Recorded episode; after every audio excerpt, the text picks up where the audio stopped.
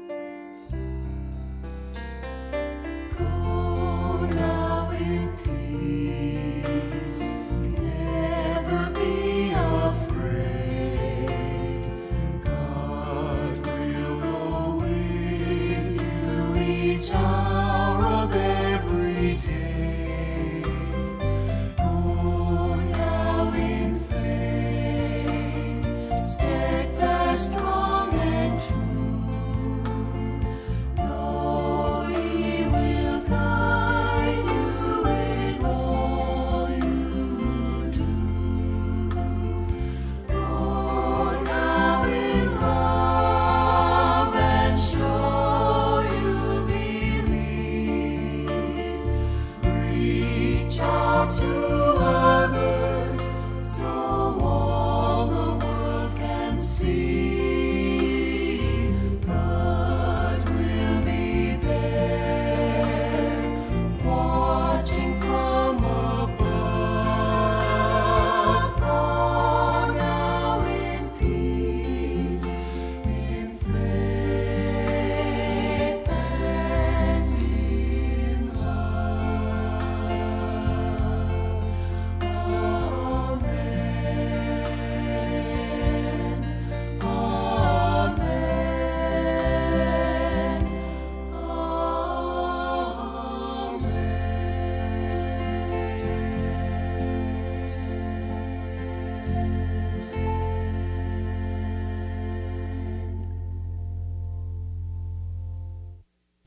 Now, here to bring us today's study is Pastor Henry Horder. No human is exempt from the destructive influences of Satan and his emissaries. The devil is a destroyer and is committed and determined to wreck the life of every person without exception. To this end, he tempts people and directs them to their own destruction. Even Jesus, the Son of God, was not exempt from Satan's attempts. I spoke about Matthew 4 1 to 4 yesterday. Evidently, this incident took place immediately after Jesus' baptism. After Jesus had fasted 40 days and nights in the desert, he was alone and hungry. The devil came to him and said, If you are the Son of God, tell these stones to become bread. Satan didn't question the fact that Jesus was the Son of God. He knew that he was, but he tempted Jesus to act independently of God the Father. I focused on that yesterday. Satan tried again. Matthew writes in chapter 4, 5 to 7. Then the devil took him to the holy city and had him stand on the highest point of the temple. If you are the Son of God, he said, throw yourself down.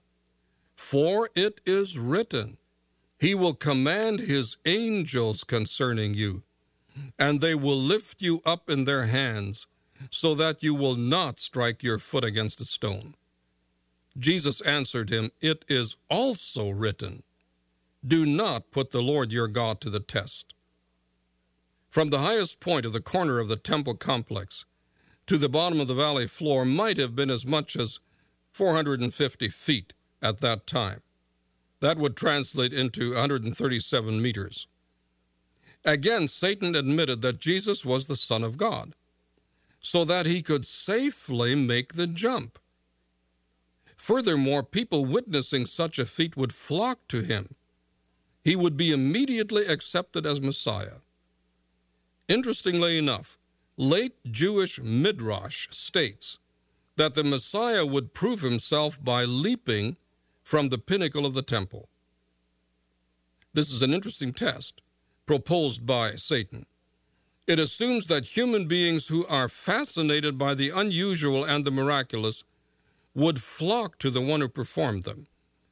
The devil suggested that Jesus would startle people into following him. So Satan suggested to Jesus that he perform this great feat and he would be an instant sensation. There are several problems with this attitude. First, to get people to follow a miracle worker, the person must perform ever increasingly amazing feats. We humans aren't satisfied with one wonder, we want a greater one. Someone has written that this year's sensation is next year's commonplace. A gospel that is based on sensations and miracles is bound to fail. Faith that is dependent on miracles is not faith, it is sight. Biblical faith believes without sensational miracles. Jesus refused the way of sensation because it leads to failure. Biblical faith believes in response to a word from God. It's best to trust God without demanding the proof of the miraculous. To postpone faith until a sensation occurs is to distrust God. It is to try Him. God wants you to trust Him, don't try Him. It is doubt that demands or looks for proof. Faith trusts. John the Baptist is a good example. When he was imprisoned, he sent representatives to Jesus asking if he really was the Messiah. John had doubts. He didn't demand a miraculous act from Christ, but he wanted a word of assurance. To accommodate John's human weakness, Jesus said, Tell John to remember what I did. While it is always better to believe God because of what he said, to help us in our weakness, he may refer us also to what he did. Greater faith believes when God speaks and does not wait to see what God does. There's a second matter here. Satan has suggested that Christ put God to the test. Manipulate God. God will protect you, said Satan. God has promised it. Then Satan quoted from Psalm 91 11 to 12. Humans do this all the time. We try to manipulate God. I heard of a young man recently who jumped off of a high building he had told his friends that since God was omnipotent and loving, he would save him. Of course, the man died. You will not manipulate God. God will not be manipulated. Satan said, God promised you protection, so demand that he keep his promise. Some Christians tempt God and play with poisonous snakes. Satan didn't quote the verse, but it immediately follows this quote from Psalm 91 11 to 12. The poet quoted God as saying, You will tread upon the lion and the cobra. You will trample the great lion and the serpent, and I will rescue him. I will protect him. So let's test God. Walk up to lions and serpents. Put God to the test. Problem? The scripture strictly forbids putting God to the test that way. Jesus said so here in verse 7. He said, Do not put the Lord your God to the test. Jesus was evidently quoting from Exodus 17 2 to 7. where the Israelites put God to the test and demanded water in the desert. Demanding miraculous help as proof of God's love and care was wrong. By far the better attitude is to trust Him and let Him care for you and show His love His way.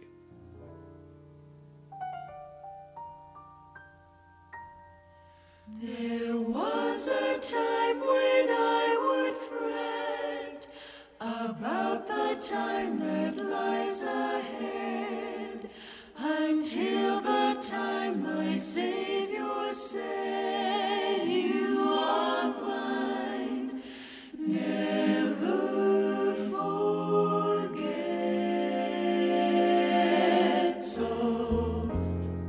why should I worry if it shines or